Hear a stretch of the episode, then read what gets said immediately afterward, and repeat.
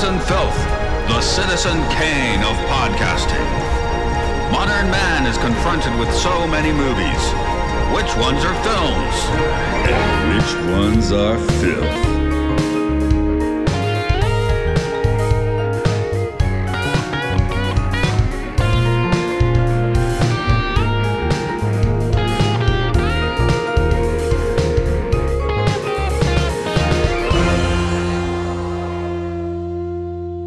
In at 96. It's the film that makes you scared of heights. It's Vertigo. Well, does it make you scared of heights, or is it the It'll make you effect? Scared to get out of the ocean. Ah, okay. I don't think I ever knew what this movie was about. The first viewing for Mark. Hi, Mark. It's the first focused viewing where I paid full attention for the entire runtime, just like Alfred Hitchcock wanted. One of the taglines for this was, "Make sure to see it from beginning to end." That makes sense. Right, because that wasn't a thing back then, right? Yeah, it foreshadowed his whole Psycho thing where he was like, "You will not let people in unless they are here from the beginning." Hi, Luke. First time viewing? Oh, yeah, of course. Yeah. Okay. I this is in my film dork category. I think I said North by Northwest, how I got entranced by the Universal Studios art of Alfred Hitchcock and went obsessive in the 90s. Saw the 70 millimeter restoration of this in 1997 or whatever it was, and have seen it probably like a good dozen times. Did I say I'm Matt? If I didn't, I just did. Joining us today, film archivist Dorian Bowen. She knows more about how these things are made than we do and how they're preserved. And this is an interesting, I guess, preservation story, isn't it? Mm-hmm. Yeah, well, it also, I mean, it went out of distribution for almost 3 decades with 4 other films. So the 5 lost Hitchcocks were, let's see, in order of appearance. Rope from 1948, Rear Window from 54, The Man Who Knew Too Much from 56. Oh, sorry, I skipped The Trouble with Harry, 55, and then Vertigo's 58. So those 5 films became reavailable in the mid-1980s, but for a really good chunk of time there, they were not. So, yeah, I seem to remember that Universal Studio thing, like, here's cool Rear Window stuff, but you can't actually watch the movie. Right. And I think that Vertigo, Rear Window, and Rope especially sort of benefited from that absence. I mean, we'll probably talk about how Vertigo wasn't received very well when it first came out, and Hitchcock immediately blamed James Stewart for being too old and Kim Novak for not acting well enough. But, you know, over time, people appreciate it a lot more. And, you know, sometimes being unable to see something makes appreciation grow.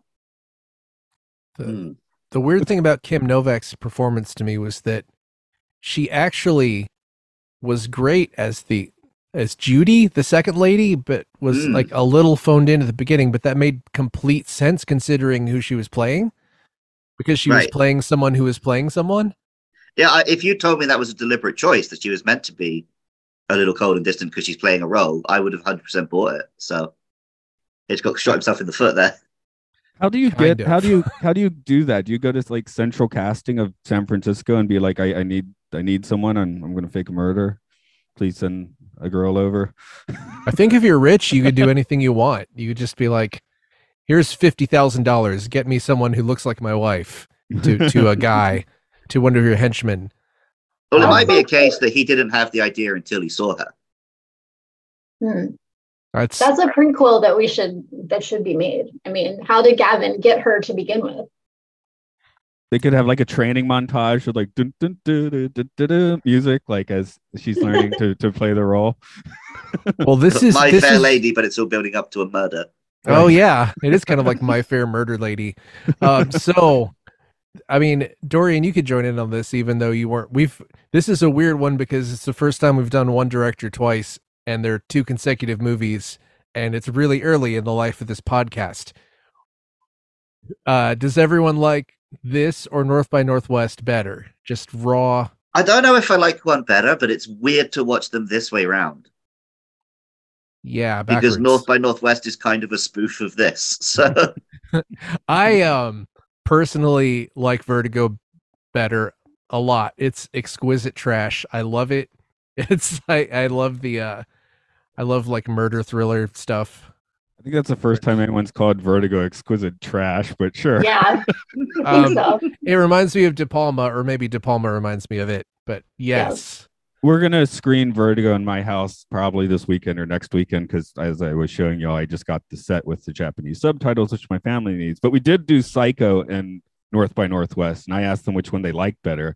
And both of my wife and daughter went for Psycho. They like your daughter did. She's a psychopath, right? And you've told me many times how she laughed when the guy died in The Shining. It is pretty funny. Of course, it is. Yeah, but the thing that she said is, I can't believe the same guy directed both of these movies. And I was like, yeah, I'm back to back. Whereas I guess North by Northwest and Vertigo, there is a little more of a through line. You can kind of tell the same guy is behind the camera. Yeah, that's what I mean. But that's why it was weird to watch them this way around, because the North by Northwest was. Oh, Luke just turned himself off. I'm muted because I need to blow my nose, but I did it halfway through a sentence because I'm an idiot. We'll just pretend you blew your nose halfway through the sentence. Yeah. So he, you know what I was saying. I'm going to go blow my nose. Okay, Luke's blowing his nose, and then he's going to do a summary. San Francisco detective John Ferguson, Johnny to his friends and Scotty to his acquaintances, is forced to quit the police after a terrible fall leaves him physically injured and mentally scared of heights. Old college friend Gavin Elster hires John to stalk his wife, Madeline, claiming that she's been possessed by a ghost. John follows Madeline and decides that she's become psychologically obsessed with an old relative and suicidal. He saves her from jumping in the San Francisco Bay, and the two fall in love, but he's unable to save her from jumping off a church roof. Apoplectic, it takes him years to recover when he finally meets an identical lookalike and begins obsessively redressing her as Madeline. It turns out this was the woman he fell in love with in a scheme to create a fake version of Gavin's wife and the perfect witness. Eventually, Scotty puts it together, chases her to the top of a tower, and in a Twilight Zone ending, she screams and falls out the window. Yep, you never get near windows. That was a very succinct, all my 7 pages. You covered all the things. That was very good. Everything's covered now. Let's do a little bit on the, or a lot on the actors. I guess this is sort of a lot on the actors. Dorian, something you said, which as soon as you said it, has already always been on my mind with this movie. Jimmy Stewart is too old. And Cary Grant was too old in North by Northwest. They're both too old in these movies. Yes, absolutely. It was this thing where he did a weird reaction. And also they're not just too old, but they're more too old when you put them next to 25, 26-year-old actresses. Yeah. And I'm not saying they're not good. I mean, Jimmy Stewart's greatness is just, it's kind of, I don't know. I think both Cary Grant and Jimmy Stewart, like their classic screen personas, did rely a fair amount on youthfulness, which is, I don't know. I guess it's interesting. Yeah. It's like, well, what's really weird is he's like 14 years older than Midge, and she's another 10 years older than Madeline. So it's I don't entirely buy him as someone who everyone is obsessed with and in love with in this in this context. I kept putting in my notes, just come on, go with Midge. She's great. She likes you. She's very helpful. But no. After this, Hitchcock didn't work with Stewart again. He said he was too old, and then he didn't work with him again. So this is really the end of their relationship, Hitchcock and Stewart. I mean. We saw a little bit on the trivia of North by Northwest where it was like he sort of not passive aggressively. What do you call it? He sort of manufactured a situation where he didn't have to tell Jimmy Stewart he didn't want to work with him on North by Northwest. And I mean, I don't think that Jimmy Stewart would have worked at North by Northwest. I still think that's the case, but he did cast someone older, yes, and more awkward in his romance scenes in that film, I think, than Jimmy Stewart is here. But now that we got that boulder pushed out of the way, I do like how they're using, because Jimmy Stewart is generally, you know, like everybody's buddy on the camera. You know, he's Tom Hanks these days, right? That's Jimmy Stewart back in the day. But you can effectively, like weaponize them sometimes, like in this or The Man Who Shot Liberty Valance, where it's like you, because you really want to identify with this guy, but this guy is such a creep. Yeah. I've seen this movie probably 6 times, and I've seen it over the course of decades. And I actually felt more sympathetic toward him this time than I have in previous, because what I remember from it was that he was this misogynist that was obsessed and wanted to make this woman into a version of her visually that wasn't who she was. But on the other hand, like, I kind of sense more desperation from him this time. And like his, Stewart's mental fragility is like a lot more believable and sympathetic when I watched it this time. And in a way it sort of works with his age, his sort of middle-aged. But like, I don't know, I came away with it with a little bit more like, I kind of get it, because, you know, there was a lot of buildup to him being so desperate to recapture this relationship. And also, you know, Kim Novak, who was like the innocent victim last time I watched it, is still like an accomplice to the murder. And she also could have walked away when he found her. She writes that note, the movie could have ended, you know, she could have gone away and he would have had his answer. But she like doubled down and was like, no, our relationship based on lies, it could work. Like, I'm going to stick around and see if he'll love me for me. So like, well, she also could have just told him. Right. Yeah. But she basically was going to go through another manipulation of tricking him so that they could still be together. But like, what plan was that? So I don't know. Yes, I think he is creepy. And when he gets into the let's dye your hair, it can't matter to you moment, like that's, you know, that's too far. But I just felt like I could kind of see why he was so desperate by then, because he'd been manipulated by literally everyone in the story except for Midge. It was really interesting.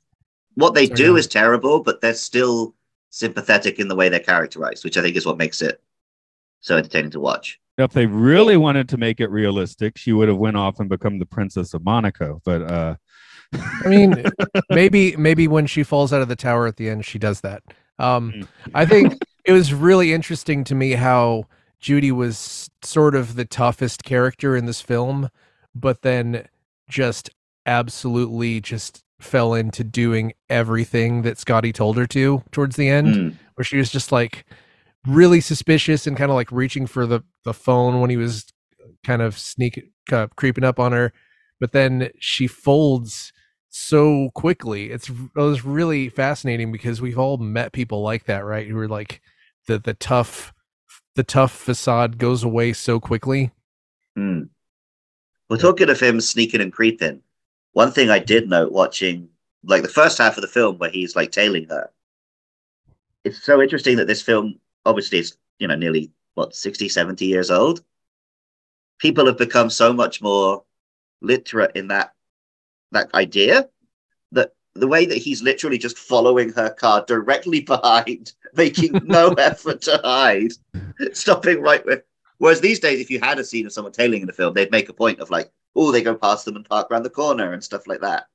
But I guess audiences in 1958, they weren't used to watching this, so they didn't think that deeply about it. Well, there's also kind of the dream logic of this movie, you know, and the driving scenes are extremely dreamy, you know. Knowing the twist, it might be that she was just 100% aware he was tailing her the whole time, because that was her plan anyway. So he is just terrible at it. She's luring him, and so that's why he was perfectly timed when she jumps in the bay that he was there to catch her, because she knew he was there. So it was partly that he was a bad cop while he retired as well, if this is how he's tailing people on a regular basis. I mean, he let a guy fall off the roof. He let a few people fall off the roof, actually. That's sort of his whole thing. Yeah. Do not get around this guy on a roof. You're going to die. It should have been called... Like, one is one thing, but when 3 people have fallen off roofs around you have to start wondering if you're a problem. That's a pattern. Yeah, it's like Rod Serling over here. It's also was notable that he was wearing this very suspicious, like, Dick Tracy outfit to most of the beginning of the film, which, like, that was almost a parody of something, but you can't get a guy out of a suit in 50s Hitchcock. Sorry, it's a little Altman-esque overtalk.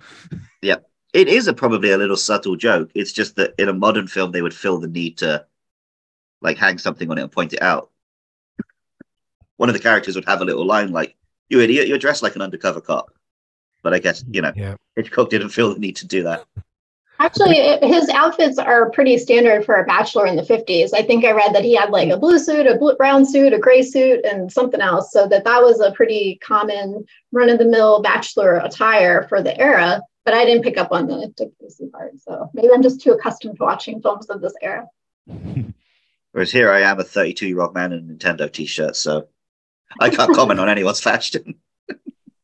Oh, hey, I got my jacket here. I could get slightly 50s class, I guess, but I'm also already ready to go to work. So I'm wearing one of 12 identical black t-shirts from Target. How much were they? What kind of deal did you get on the black t-shirt? Probably like $3 each or something. Okay, I guess that's cool. I just went through a phase where I'm like, I'm wearing a black shirt at all times with no logo.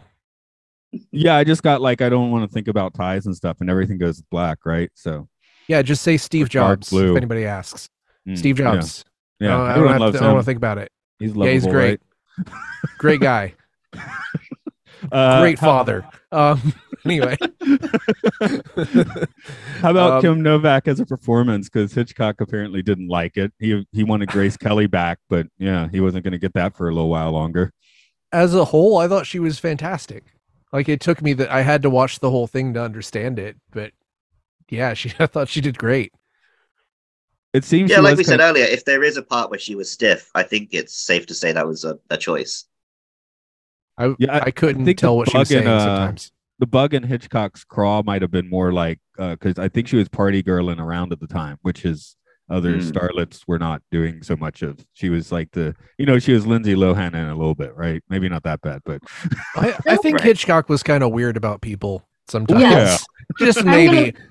Say that's it. Mm-hmm. Yeah, it's like the whole thing where he delayed the filming of North by Northwest so he didn't have to tell Jimmy Stewart that he wanted to use Cary Grant. It's like, that's pretty weird. I mean, I guess we have to talk about Vera Miles a little bit, who is originally going to be the star, the lead of this film, and to the point where they had actually made the Carlotta painting with Vera Miles' face on it. But is that why they threw in the little gag? Was, yeah, no, that was a different painting. There was actually a couple. Really? Yeah. Huh. There's the Midge painting, the real painting, and the Vera Miles. I always thought it was Miles. I don't know, but okay. Yeah, but I could be wrong. I've just seen it. Miles, right? I think you're right. But yeah, she had the nerve to get pregnant. So yeah. So I heard that either it was that she got pregnant and they're like, oh, okay, well, I guess we won't do it. Or it was a convenient excuse that she got pregnant, because I read also that Hitchcock was having doubts about her as well. So who knows? But for one of those reasons, I also heard that Audrey Hepburn had been considered, or she was interested, and Marilyn Monroe was somewhat interested, but Hitchcock didn't want her overshadowing his film with her fame, which sounds a lot like him. So. Those are the other potential people I had heard in that role. Yeah, because Vera got the consolation prize of of being the lady who does not get killed in Psycho, but is not as well known. So, yeah, I don't think Marilyn Monroe would have been the right choice here, but it would have been interesting. It's like in 2023, it's hard to even conceive of what her acting is. Because she's such an icon at this point. Like, we went to this American-themed yakitori restaurant. Yakitori being a food that you would not get in America, but whatever. But yeah, so yeah, like yakitori but curry. I could show a picture, but it's basically it's in a black cast iron pot, and it's real good. It's the place is America-themed, but it's like it doesn't make any sense. But it's all photos of like James Dean and Marilyn Monroe, right? Because she's both of them are to such an iconic status. It's icons and not actors. It's hard. You could see, you watch Rebel Without a Cause or 7 Year Itch or something. Like, oh, it's weird watching them actually moving and talking and stuff. I don't think I've seen James Dean in anything, to be honest. That's my point. There aren't a lot of. He's only made three movies. Yeah. There's three. There's Giant, Rebel Without a Cause, and the other something one. Else. Like I've seen Kurt Cobain in more movies than that. Yeah, yeah. They're all documentaries, but still. East of Eden. Oh my God, I'm sorry I passed out there. East of Eden, Giant, and Rebel Without a Cause. I don't know what order they're in, but those are the three feature films. I guess this is a Dorian only question. How would Grace Kelly have worked in this role, do you think? She seems a little too light for this. I mean, not light as in like she's like, you know, silly or anything. Just she's kind of maybe To Catch a Thief, frothiness doesn't seem like a good fit. Frothy is a good word. I think so. I mean, I really like her in Rear Window too, but it just, you know, I think that Novak had that grittiness to be Judy in a way that, I don't know, maybe Grace Kelly would have liked it, but it seems like Novak was a good fit for the dual role. Yeah, she seems more like someone who might have murder in her heart, or at least accomplice to murder in her heart. I think between the performance and the look, it wasn't immediate that I knew it was the same actress. That was what I was going to say, was that from watching this in the past, not paying attention, I'm pretty sure I thought that was a different woman. Mm. Like, that's why I said I don't think I knew what this movie was about. I thought it was about Jimmy Stewart becoming obsessed with somebody, making them dress up like somebody else, and getting vertigo a whole bunch. Well, there wasn't a whole lot of vertigo. There's more to it. Yeah. There wasn't as much vertigo in this movie as I remembered there being. Oh, but there's the vertigo effect, which is just fantastic. That's one of my favorite things ever. Yeah, it's awesome. I think that directly goes to Jaws, right? That's her connection to Jaws. Is that effect? Yeah, sure. That, the whatever you call it, the focusing and pulling at the same time. Yeah. This was invented here. This is the first use of it. I think the word. Yeah, apparently that was a $19,000 shot, that stairwells shot. To set that up and to only have a few seconds of screen time, but it is a pretty, crucial thing. So when everybody talks about the Jaws shot, it's really this was that, and then later they called it the Jaws shot because it was a little bit, less intensive at that point, but it's the same effect as Mark said. It's interesting that there's so many like extreme visual sequences, to credited to like distinct people in this movie, right? Because Hitchcock and his cinematographer, probably more cinematographer, were doing that. Saul Bass is doing the credits, and I forget the name, but the weird breakdown sequence is credited to someone as basically being the mastermind, like in the opening credits. So yeah, I noticed in the opening credits it said like special sequence, and I was like, when it came up, I was like, oh, it's the special sequence I was promised. So it looked like Chuck Jones sequence. Almost. It looked like Chuck Jones, but more expensive. That was okay. This did kind of confuse me because he was in the hospital. The doctor said he's not coming out of this for a year. And then it cuts to him just running around and nobody else, no other characters from the film ever show up. So jump cut. Is there a reason for that? Is that explained, or are we just is it supposed to be like vague and we don't know? I read the making of book before this podcast. I read half of the original novel. So the original novel is based. The first segment is in like 1940 France. Like the big thing is like he's like 40 years old or whatever. He's like, do I have to join the military? Kind of just like walk around smoking cigarettes and eating baguettes and that sort of thing. And the war comes. So the war is the demarcation line. So he runs back into. The lady with a different name in the book, but he runs into her in the 50s. So it's clear that it's pre-war, post-war Paris, right? Whereas obviously that doesn't really work with San Francisco. So if there was a flaw in the adaptation, it's that. But the reason I only read half the book is I got the flavor. And when reading the book, it was so informed by the visuals. It was like hard for me to kind of like from the movie, right? Like it was hard for me to even figure out if I was reading a good book or just a mediocre book because I'm just seeing the movie in my head. I will say that he's not Johnny in the book. He has a French name that I've also forgotten, but he's a lot nastier. Like the first 30 pages, you're like, this is like a proto incel or something. Like he doesn't have Barbara Bel Geddes around, He doesn't. He was a creation for the movie. This guy is just like moping in his apartment, having just. Oh, that makes it a lot more sinister. Then that's interesting. And they make it clear like he's never really had a relationship, so he's basically like incel in his 40s in the book. So there's no equivalent of Midge in the book. Correct. Midge was added for. Sorry, I said the actress's name and not the character's name a minute ago. He definitely. I mean, I unfortunately, being a middle-aged person who's never like. Committed seriously to somebody for a long length of time, I do see a little bit of myself in his situation, but I would just date Midge because Midge is cool. I don't know. That's the thing. Yeah, I don't understand the obsession part of it, but that's the thing is I'm not an incel person. I'm not an obsessive. Well, I don't know. I'm not a cop. We'll just say that. I think we've all had situations where everyone's telling you you should date this person, but you just don't feel it. Yes. And then there's someone else you're obsessed with and everyone's telling you to get her, but you do feel it, her or him.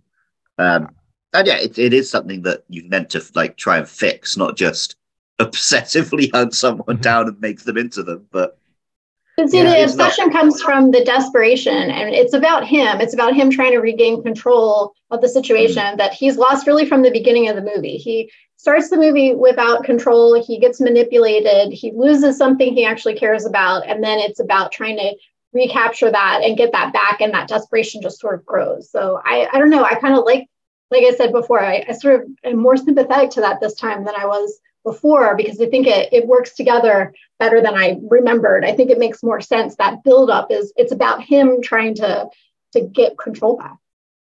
Yeah, it's a trauma, unaddressed trauma, because like he does talk about the vertigo. It like ruined his life, but he immediately goes about just being like, oh, it's fine, huh? I'll be fine. I'm just gonna, travel or something. And then that sort of makes its way into, you could also be like, oh, vertigo is falling in love with a woman. It's like, that's a great metaphor. And I didn't put that together till the end of the movie.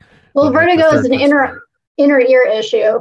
Actually, what he has is that acrophobia and guilt and PTSD, but the vertigo sounds cooler. So the fact that they're like, yeah, my acrophobia is causing my vertigo. That's not really how it works, but creative license and all. Yeah, I kind of put that in my notes too. It's like, I don't know about that, but yeah, Vertigo's a cool name. Friends, like Frenzy, great movie titles. Psycho, obviously. But yeah, also it's his theory at the start. His theory at the start for how to fix it, I think, is actually what you're supposed to do: incrementally build closer to being okay with it. Whereas, yeah, shock therapy is much more risky. I guess it works for him in this case. It does. Yeah, if I throw enough people off roofs, I won't care anymore. Yeah. Well, it's when he got his control back. That's when he was okay. It was finally he was onto her. He was forcing her up the stairs, and that's when he regained that control finally for the first time in the movie. That's when suddenly he cured himself, and then they went up to the very top, and everything came crashing down, literally and figuratively again. But that was the control again. It's the nun's fault. Blame religion. Okay. Does anybody think? Did anybody see The Nun and for like a split second was hoping it was Hitchcock making a cameo as the nun? Like, he'd already made his appearance. I thought it was going to be Gavin and they'd have a cool punch up. So, oh yeah, that also makes sense. I was like, who's this nun? And it was like, oh, it's just a nun. It's like everything was fine. Well, they were. She was even willing. She was even willing to forgive him for like, assaulting her and trying to force her up the tower. Ask me that question again. Should the nun have been Hitchcock? No, who's that? Who is what? Who's that nun? Ask me again. Who's that nun? None your business. Well, that nun. I actually was going to ask when was Hitchcock cameo? I didn't catch it in this one. It's in the shipyard. I think it's like 11 minutes in. So as he's walking by. It's such a good cameo. I missed it too, so don't feel bad. I remember in North by Northwest the cameo is really early as well. Oh yeah, it's right at the end. I think it's on his directing credit on that one with him missing the bus. Right. Yeah. So that one. I guess it's good to get them out of the way early, so it's not like you spend the whole film looking for it. Mm-hmm. Yeah, that's I squealed with delight when the nun came out and she freaked out and ran away, because that was just absolutely chaotic madness at the end. And that's like, that's it. We're done. The nun should have been played by Stan Lee. I'd be like, jump out of this tower, true believer. How old was Stan Lee being at this point? Like 35. He was working for. Yeah, I guess he would have been an adult. He hadn't created those characters yet. That would be a few years later. So he was just a workaday dude. Weird choice. Yeah, it should have been Cary Grant. Then he throws Jimmy Stewart off the building, right? Wasn't he a nun in some movie? Wouldn't have been his first time. I'm pretty sure he was. I don't remember exactly. Some Like It Hot. Was he a nun in that? He wasn't a nun. No. Somebody was a nun in that movie. Cross-dressing, Nobody right? was a nun in that. Nobody was a nun in that? Okay. But there was cross-dressing, right? Yes, absolutely. Okay. Checkmate, Tennessee. That'll age terribly. Anyway. One thing this movie also does is, I guess, it seems to obsess plenty of other filmmakers. 12 Monkeys has its Vertigo sequences. Scorsese obviously has gone over this. Chris Marker in Sans Soleil, there's like a insanely long segment where he's just basically being a tourist in San Francisco and visiting spots in Vertigo. So, well, the opening reminded me a lot of the opening of The Matrix. Oh, and then later on, it does the scroll up the hotel later on as well. So I'm sure those were both deliberate references.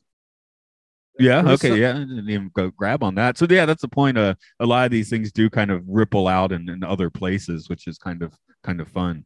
Well, and IMDb told me that the opening credits were the first use of CGI in film ever. Like those rotating shapes, first CGI ever. Well, also, and if you see Anatomy of a Murder, which also is James Stewart, and you recognize the sort of outline cut out of a man, it's the same one as for Vertigo. So if you'll see that graphic again for that film. Yeah, because there's a weird not companion movie, but basically to get Kim Novak and James Stewart to work together, they had to make a studio deal. So right around this time is a movie, Bell, Book and Candle, which isn't really, it's not bad. It's just a movie, but also has like this weird obsessive thread. So it's like kind of a obsession duo for, 1958 or whatever.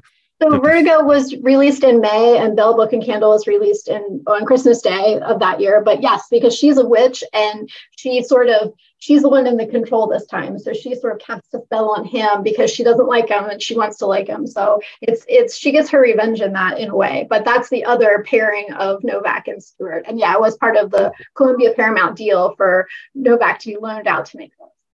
I'm looking at some footage from it through IMDb, and it looks really cool. I like the look of it. Mm-hmm. For what it's worth, I've never heard of this. It's whimsical. Film. It's fun, and it's about witches, so that's kind of neat. It looks witchy. It's a cute, it's a witchy romantic comedy. So very different tone. Yeah, outside of the special sequence, I guess you wouldn't call Vertigo fun. And you have to be a little weird to call that part fun too. So, but throw psychedelic images in my head, and I'm game. It's compelling. I love the dream sequence. I think that's neat. I think the nun is fun. Nun is fun. Okay. But yeah, but that is, I guess that's the thing. The whole movie is dreamy. You can just kind of sit there and let it like float along. It's like the actors, like you said, it partly coldness, but partly like nobody's really engaging. They're just drifting aimlessly through the movie. But that's kind of the point. Yeah, there's some really long, slow sequences. Yeah, but it worked for the tone. It's a blasphemy if I compare some of my love for Vertigo with my love for watching driver's ed films. There's like a through thread there. Because I think there is. Yeah. The ones that teach you how to drive, not the ones that show you the grisly accidents. Right. That one doesn't feel like so much like Vertigo, unless they're driving the car off of a tower or out through a window. Then I guess there'd be you could connect that. Yeah. There's probably a educational video about like don't jump in San Francisco Bay, or don't fall off a tower. Oh, definitely don't fall off a tower. We used to watch. Don't fall off a tower. Yeah. You stupid. That didn't exist. That tower was added visually to that mission, but the mission does not have that. Yeah. That's really cool. I read somewhere that you could go to the actual hotel until very recently, like they just closed it. But apparently a lot of the stuff still exists in San Francisco, but yeah, San Francisco is sort of the biggest, most likable star of the whole movie. And there are a lot of things you can do. You can take the linear driving path that he did, and just, it really is kind of a love letter to San Francisco. This movie makes San Francisco and that area look gorgeous. I was watching it thinking, I want to visit that. That's a lot like North by Northwest does for, I guess, mostly Mount Rushmore, but also New York, or maybe half and half for that. But it's like, it's really interesting how both of these are sort of like, look at how cool this shit looks. America looks cool, right? Used to. I will get. I've recently had two film dork obsessions. I've been watching a fair amount of Hitchcock because my family's digging it. And also on the Twilight Zone podcast, we're about to do the Buster Keaton episode. So I was like, I'll go watch the Buster Keaton films on the 20s. They're all on YouTube. So a couple things watching the Hitchcock, like my eyes can now just not unsee like rear projection. This is North by Northwest, but when they're in the station, you could tell whenever no one's talking, it's on location. And then when people start talking, it becomes like, you know, on Blu-ray, it's pretty obvious rear projection. And same thing in Vertigo. Some of it's cool. Like they built the bookstore, but then they're filming the rear projections outside of Union Square or whatever. And that's pretty cool. But then, you know, watching the Buster Keaton stuff, they don't really have much of that, right? It's him like literally dodging boulders while running down hills and stuff, you know, like rear projection started in 34. So if you're in the 20s, that's okay. Before it's got implemented. But yeah. Again, watching these Buster Keaton films, you do just start to realize, wait a minute, there aren't any. Well, there are a few special effects that are very good, but most of it is like they just like drove out 20 miles away from L.A. and did ridiculously dangerous stuff. Yep. Sounds like Dragon Ball Z. Yeah. Well, he got a he got an X-ray in the mid 30s, and you're like, when did you break your neck? Because in Sherlock Jr. a bunch of like too much water came out of the water tower. It's I'm getting headaches now, and they're like, oh, you actually broke your neck when you did that. Jesus. That reminds me of Jackie Chan. Similar. Mm-hmm. Oh, okay. Yeah. They're totally the same. Yeah, the same slot in their, you know, respective eras. There's a good line in Jackie Chan's autobiography where he's like, at one point I'd broken every bone in my body except this one bone in my foot. And then I was just playing with knives between takes, and I dropped one on my foot. Playing with knives, that's cool. Yeah. But yeah, I guess not. That doesn't really equate to Hitchcock, because yeah, this is kind of like, you know, the height of 50s production, but you can see some of the themes of 50s production. I'm still kind of working on if I like the fact that I see all this now or I hate it. I'm not quite sure. You can, it's like the last couple of times I watched Wizard of Oz, it sort of shifted for me into, wow, these sets are cool. I wish I could have hung out on these sets, which is a different kind of appreciation than I think this is real, but it was still like really fun to watch it. I think I would have felt creeped out on the Wizard of Oz sets, especially if nobody else was there. I mean, if nobody else was there, they're probably behind a rock doing heroin or something. Yeah. Now, as far as the ones that I can't see in as cool productions, there's Ernie's, right? Eat at Ernie's. I hope Ernie's the Muppet, right? But they just, you know, the production designers just recreated that restaurant as close as they could, like in the soundstage. Because Hitchcock hated location, but he also borrowed the maitre d' and the head waiter to come to be in the film. So there was a little bit of catered. Yeah. Wow. So the extras did get to eat the food from the proper restaurant being made on site. Nice. So that's the production stuff. That's awesome. Yeah, I love that. So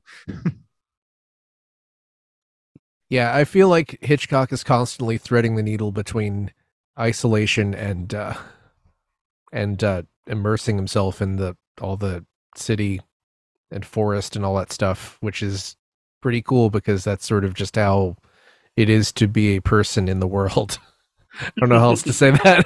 I think a lot of movies we watch on a regular basis are either like go full like social, people are everywhere, or it's like two people in a room somewhere. And it reminds me of the old introvert or extrovert. Whereas I feel like, for me at least, it's I need both. If I spend a couple of weekends around people, it's like I need a weekend where I don't see another human being. I just go in the woods. But if I haven't seen anyone for a while, it's like I want to make plans with my friends and see people and whatnot. Yeah, I love being around people and I love living alone. It's like those two things, the dichotomy of when I had friends who I convinced to move into the same apartment complex as me and I could just walk over there, have friends, and then walk back to my house and be alone just at will. I mean, to the extent they would tolerate me, yeah, it was great. I just walk over there with a glass of scotch. Be like, hey, in my bathrobe. Yeah, that's why my favorite people are people who can They can be there, but you don't feel the need to hang out with them. Like my friend Master, you've heard on podcasts, he would stay at my apartment for like a month at a time. But we could happily just leave each other alone and do our own thing. And then some of my other friends, they would crash at your house one night. And the next morning, they're like, oh, Summer, here's what we're doing today. And it's like, oh my God, leave me alone. Like, I'm doing stuff and you're leaving, ideally. What do you think happens after this movie ends with Scotty? I think he asks Midge out and she says, it's too late, Scotty. He slaps him, okay. Yeah, slaps him. That would be great. I think that's what happens. And then she gives him a painting of him alone with some in a tower while someone's falling off. She painted that. She was down at on the mission lawn painting it as it happened. I'm making this way more elaborate answer than it needs to be. I have an answer. It's the alternate ending, which is that, some people didn't like that, or some countries, these are really general terms, but there was an alternate ending that was made so that the villain could be punished. And so it's less than 2 minutes, it's on YouTube. And what happens is the next scene after that, the ending is Midge in her apartment hearing on the radio that the Gavin is being tracked down and going to be held accountable. And then Jimmy Stewart comes in and they have a drink together, but they don't talk. So it's they're together again as friends, but what happens is that they sort of connect again, but he's sort of not the same. So did they film that, or did they have some footage of the two of them having a drink and dub in a radio voice? No, it's footage. You can see it. It's on YouTube. No. I mean, did they film it especially, or did they use footage they already have of the two of them not talking and add in a radio? No, they filmed it. Well, I mean, I guess I didn't dissect it. That's a good question, but I had read that it was specifically shot as an alternate. Okay. I think the fact that they don't have lines and stuff, it makes me wonder. 50s censorship would have been... I think the worry was censors in the 50s would not be okay with the fact that the villain of the tale did not get his comeuppance. Although I might call Scotty the villain of the movie. He is not terribly innocent. And probably my gut reaction, if I'd actually thought about it rationally, is he'd probably be in trouble. I mean, he drag her up there. He's the Joker by the end, right? It's psychological torture for everyone. It's too late. You're with crazy Jimmy now. So no, but he's Batman, puns, and so many Judy's murders, the Joker, gadgets, yeah. Because the Joker falls off the tower, and Batman threw him off the tower. He told her, "Did you ever dance in the pale moonlight?" No, devil? Jimmy is the Joker, and she's Batgirl being thrown off the tower. Oh yeah, that probably happened. That seems to work a little better. Anyway, yeah. But yeah, the point was they were like, "Oh, the quote unquote, the guy who actually did intentional murder needs to get his comeuppance, or that's a problem in the late 50s. The other, I guess the bigger one that is in the movie is, in the book, it's not revealed until the end what the deal is. And the movie is going to be that way too. And it was like they weren't, the screenwriter added in the letter writing scene. They filmed it. Hitchcock almost took it out before release again. So, because, that means we have a third of the movie where we know it's up, right? Where otherwise it would have been, you wouldn't know that till the very end. So I think finding out at the end, it would have felt more like a cheap twist, I think. Yeah, I thought that Hitchcock approved that change because he said that suspense isn't about what you don't know. It's about, the fact that you do know and you're watching that unfold when the characters do not. So I thought that Hitchcock did say to reveal it earlier, because that was better for the overall story. I also like the reveal because I was cringed the fuck out that whole time. Well, while he was trying to dress her up, and I'm I know that she knows. Yeah, that was. If you'd had the reveal later, you'd have seen him being pretty terrible. Oh, and it would have felt and here's an excuse. It's actually fine. Mm-hmm. Speaking of my box that just came in the mail, right on the back of the box, it does have this quote. Always make the audience suffer as much as possible. Nice. That's what our podcast is all about. Right on. Okay. Does anyone have a big point and of course, Dorian, you have your paper notes. I don't know if we've missed so many notes I took. I totally overprepared. I didn't realize there'd be so many more people, but okay. Can I say a couple things? Yeah, go ahead. Okay, so let me get this cool quote I had about color, because the colors of red and green really do show up a lot. And so there's a lot of theory about that, and I'm not going to read it all, but there is a YouTube video about it, and there's a quote from Oral Crave, is the name of the website. If red is the color of obsession, love, and the vertigo that the protagonist suffers, green is the spectral color of the distortion of reality. Thought that was a cool quote. So much more about colors if you want to delve into that part of the film theory. Well, I do know one of the big selling points of the 97 70 millimeter one was how green the glow is when Madeline is recreated. Like, because, you know, for years people had been seeing on relatively washed out film, and the effect was not clear for the past 30 years or so when you first saw that. But yeah, it is a trippy glow. Soft focus, and that's another technique that I'm kind of glad we're not too deep on anymore, but... It was soft and it looked granular sometimes too. Like when they're in the graveyard, it looks almost like a 16 print blown up. It's so, I don't know if that's because it was too bright or what was going on, but it's not just hazy. It's just like bleated and granulated too. So that was distracting. Maybe because I read it in your notes before I watched the film, but yeah, I agree that it really, some things are so crisp and other things are more than just hazy for the effect, it seems. But maybe that's me being critical, but. Apparently, they left Carlotta's gravestone in a real cemetery for several years. Yeah, I'll say this: I definitely started to think, "Is Carlotta real? Is Carlotta possessing?" I was really sucked in by that whole thing. I knew it wasn't going to be a ghost story, but I was like, maybe it will be a ghost story. Well, I haven't watched much Hitchcock, so. In my head, it was entirely possible this could have been a supernatural film. That's a good point. Relatively, I haven't watched that many. I think I've seen about 5 or 6, 7. What? So I think he has 30, right? This is my second. The worst, this is the worst, is that I said this on Facebook. I was like, it's my New Year's resolution this year to watch every Hitchcock film. And that was, I think, 2012. It's like a very old promise that I completely broke. There are 68 credited films on IMDb, so it's a lot of them, and it starts in the silence. So there is one other thing I want to mention, which is Kim Novak, who just turned 90 in February. I think she deserves a shout out. Actually, Vera Miles is also alive too at age 93, but Kim Novak is an artist, and she lives in Oregon. She's a painter, and she has a horse named Poet. So nice. I thought that was too cool not to mention. So good for Kim and good for Vera. And it's nice that they're still around. So I guess that's all I have. Well, I guess those are my notes. The other thing I need to bring up is that one of my best friends is called James Stewart. You've heard him on podcasts, Mark. That's Jazz. Oh, okay. In the Zelda one and the Monster Hunter one. Okay, cool. Sometimes it's hard. There's like Jazz and Mass and Muss.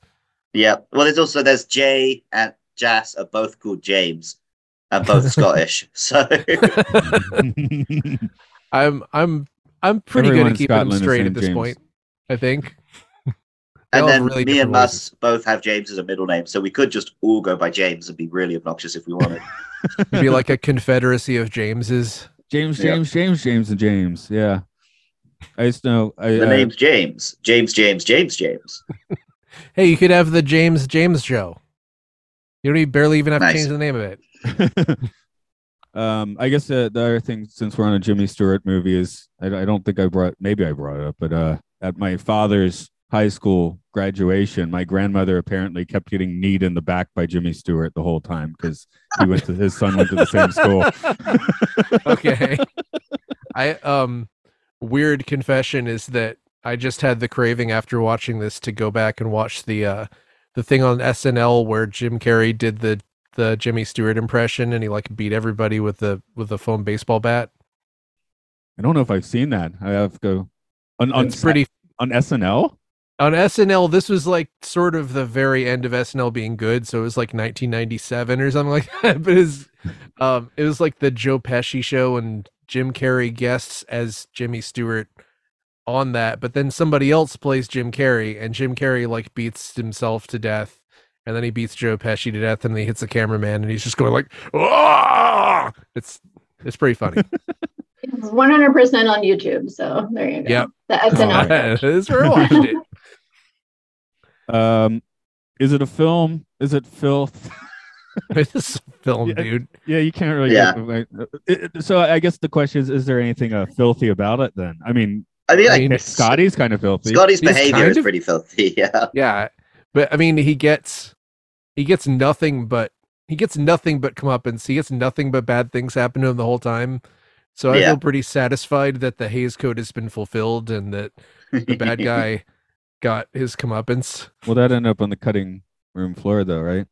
I mean, one of the bad guys got away. Maybe he just flew into the sun or something. I mean, a few good. Well, he got punished by going to Europe.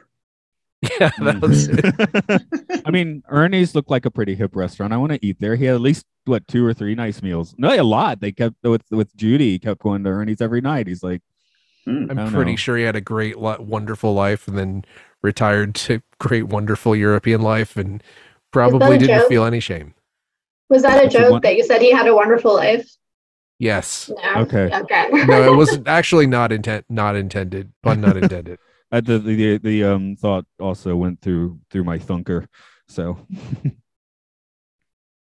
Okay. So, have we seen a Twilight Zone episode that has this many people falling out of a window? Because I think we have. I already made that joke in the synopsis, Mark. Okay, damn it. Mark wasn't there for that. The one where the camera one. Yes, oh yeah, like three camera. Of them fall out that window. I mean, that's supposed to be entertaining by that point, right? Yeah. Okay. Oh, it was entertaining here too. Ah, sorry, I'm trying to look up the 1-star reviews on my phone, but it's harder to do the filter by rating. Okay, there we go. Okay, looking for a one-star review, a real 1-star review, right? Yep. This one that one's too long. That's a tome that doesn't get read. I had people up yesterday and I lost it. You had one. What a mark! Great job, man. All the reviews are long. Okay, there. And here's one. They give it a. Okay, this is interesting. I'm going to read part of this one because you know how we don't like it when they give it a it's a 1-star review, but they give it a 6. Specifically, that's what we're trying to avoid. Yes. Yeah. So I was about to say, here's one, but then I noticed it's not 8 out of 10; it's 0.08 out of 10. Okay, that's okay then. So okay, let's. I'll try and do the summary of this because it's kind of all of the Vertigo reviews are long because I guess you have decided good, bad review, whatever you've decided to be a film scholar. Here we go. Once again, bow down, scrape your heels, knuckle your forehead for no good reason at all.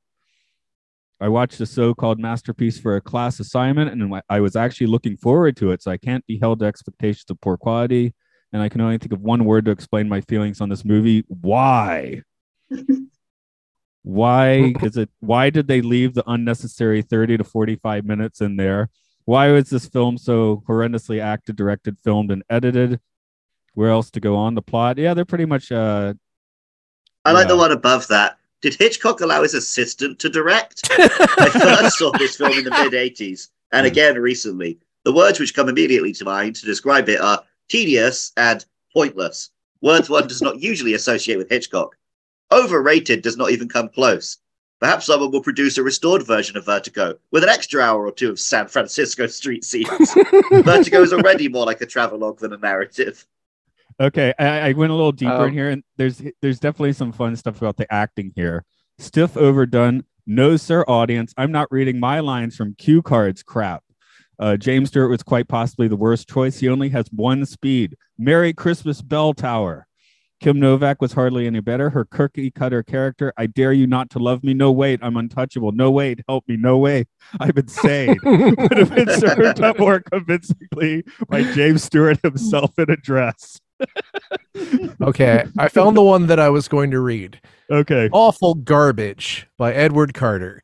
The use of color is probably the only good thing about this slow and boring, overlong dated film. The first half is much too long and slow, and the repetitive driving scenes quickly become very tiresome. Kim Novak was always a poor actress and looks ridiculous with her bleached platinum blonde hair and thick dark eyebrows. Far too many scenes take place in the studio on very fake-looking sets with painted backdrops. The opening scene is ruined because it is so fake. Not that cops would be chasing a criminal over rooftops anyway. By far the worst thing, however, is the dreadful miscasting of Grandfather Stewart as Scotty. Stewart was clearly far too old to be playing romantic leads at this point in his career, and he actually looked more than twice Kim Novak's age. She was 24 and he was 49, though he looked at least 55. His gray wig is laughably bad, and he just looks like an ugly old man chasing after his granddaughter. With a younger, better-looking actor like Marlon Brando, this film might have been at least watchable. 69 out of 128 found this helpful. I thought you were going to say 69 out of 10 was the rating, which was going to be impressive. Okay, like the real rating. That's a high rating. 69 out of 10. I like the title of this one.